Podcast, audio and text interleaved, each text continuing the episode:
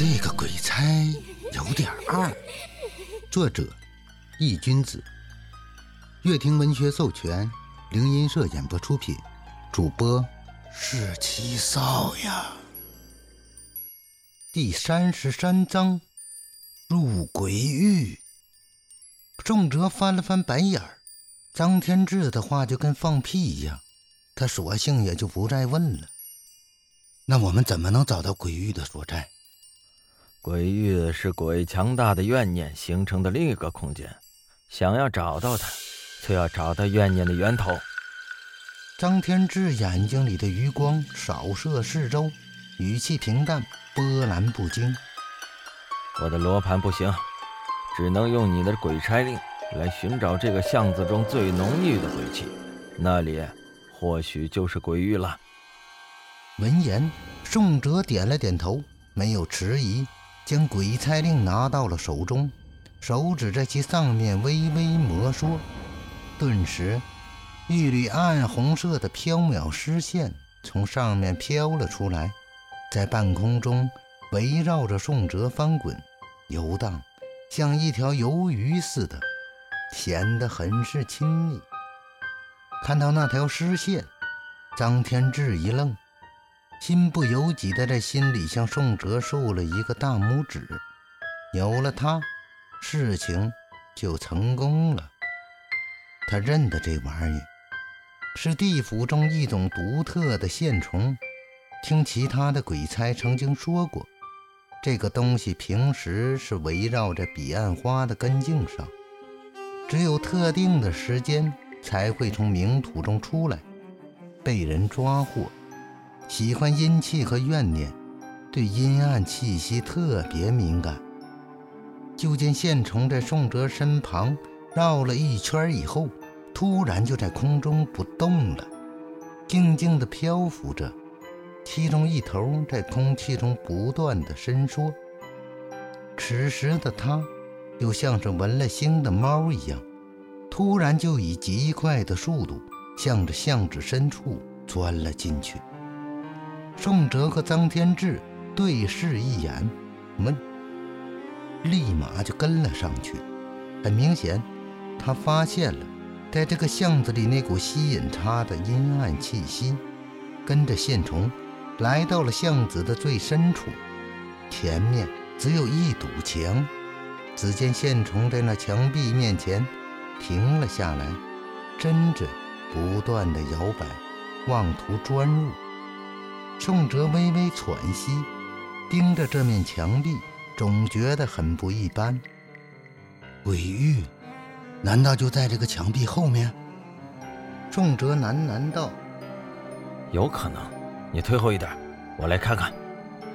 张天志吩咐着宋哲，独自来到了跟前，一只手贴在了上面。小心点。宋哲开口道。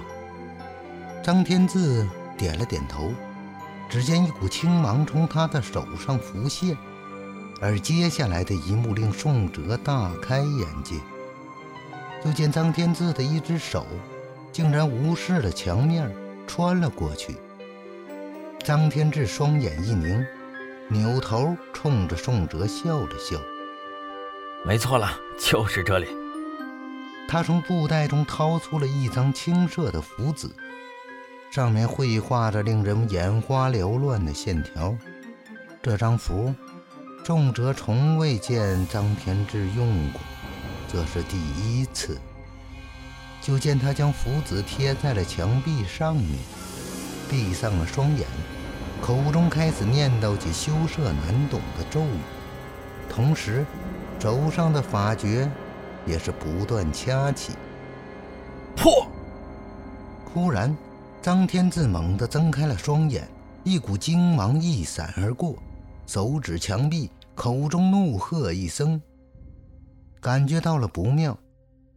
宋哲连忙将在墙壁前扭动着的身躯的线虫给收了回来，眼睛紧紧地盯着张天志接下来的动作。随着怒喝声响起，墙壁上那张符纸大放光芒，砰的一声，墙壁竟是被炸得四分五裂，碎石横飞。宋哲连忙抬手挡住了面部，使自己的脸不被碎石伤到。可接下来的一幕告诉了他，这样做是有多么的多余。碎石无视了宋哲的身体，竟然径直穿过了他的身体。宋哲呆呆地看着自己的身体，以及面前那对墙壁上那足以供人出入的一个大洞。这些炸裂的碎石都是鬼域形成屏障的碎片，不会受伤的。张天志解释着，不过语气却显得很无力，气喘吁吁的。听出了张天志语气中的不正常，宋哲扭头看向了他，就见张天志的脸色白得吓人，双腿竟也有些微微颤抖，仿佛下一刻就能一屁股摔在了地上。老张，你这是怎么了？宋哲连忙跑过去扶住了他，张天志摆了摆手，擦了他额头间的汗珠。不碍事，刚才那张符是更高级的轻符，精气神都被他吸走了大半，我稍微休息一下就好了。听到这话，宋哲提上去的心也放了下来，没事就好，要是真出了什么事儿，单单凭着自己可对付不了那只恶鬼。将张天志搀扶在墙角坐下，宋哲来到了墙壁前，看着那上面被炸开的大洞，一黑一白两个成人大小的漩涡在墙壁后面缓慢地旋转着。黑色的漩涡黑得很彻底，是那种比黑夜更加深沉的黑。宋哲从地上捡了一块碎石，向里面扔了进去。漩涡依旧旋转，波澜不惊，没有起一丝涟漪，就像吞咽了一切。宋哲暗自打了个冷战，视线向旁边的白色漩涡看了过去。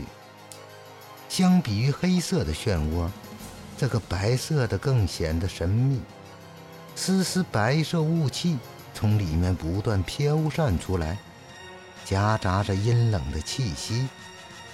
这是雾。宋哲伸手在飘散的气体上挥了挥，那气体似乎有形而又无形。走吧。一道声音冷不防地从背后响起，宋哲猛地扭个头，是张天志。此时他已经从地上站了起来，虽然脸色依旧有些苍白，但相比于刚才已经恢复了些许红润。你不再休息一会儿吗？张天志摇了摇头。多耽误1分钟，那些警察就会危险多1分。见状，宋哲也只好点了点头，指向墙壁后面的两个漩涡。选一个。你比我要弱一点，你就进那个黑色那个吧，我进那个白色的。张天志沉思片刻，接着说道。宋哲点了点头，没有逞强。的确，从表面散出的阴冷气息来看，白色漩涡的确要比黑色的显得更加危险。我这里有一炷香，香燃尽之前不管怎样一定要出来，不然的话鬼域再次封闭，除非杀死那只恶鬼，不然的话我们就永远在里面出不来了。张天志手里拿着一根点燃的香，烟雾缭绕，将其插在地上，向着宋哲沉声道。宋哲点了点头，示意自己明白。鬼域千奇百怪，里面的危险也会更加凶险，进去里面以后万事小心，能打过就迅速解决，打不过就立刻跑，先找人，找到以后就什么都不要管，立刻离开鬼域。就在宋哲即将踏入黑色漩涡的时候，张天志的声音从旁边传了过来。宋哲的身影微微一愣，然后义无反顾地踏了进去。看到宋哲的身影逐渐消失，张天志微微吐了一口浊气，严振东带着坚定，也是抬步走进了那个迷雾蒙蒙的白色漩涡中。这一行不知道有什么困难和险阻，但他们义无反顾，也无可奈何。本章已播讲完毕，感谢您的收听。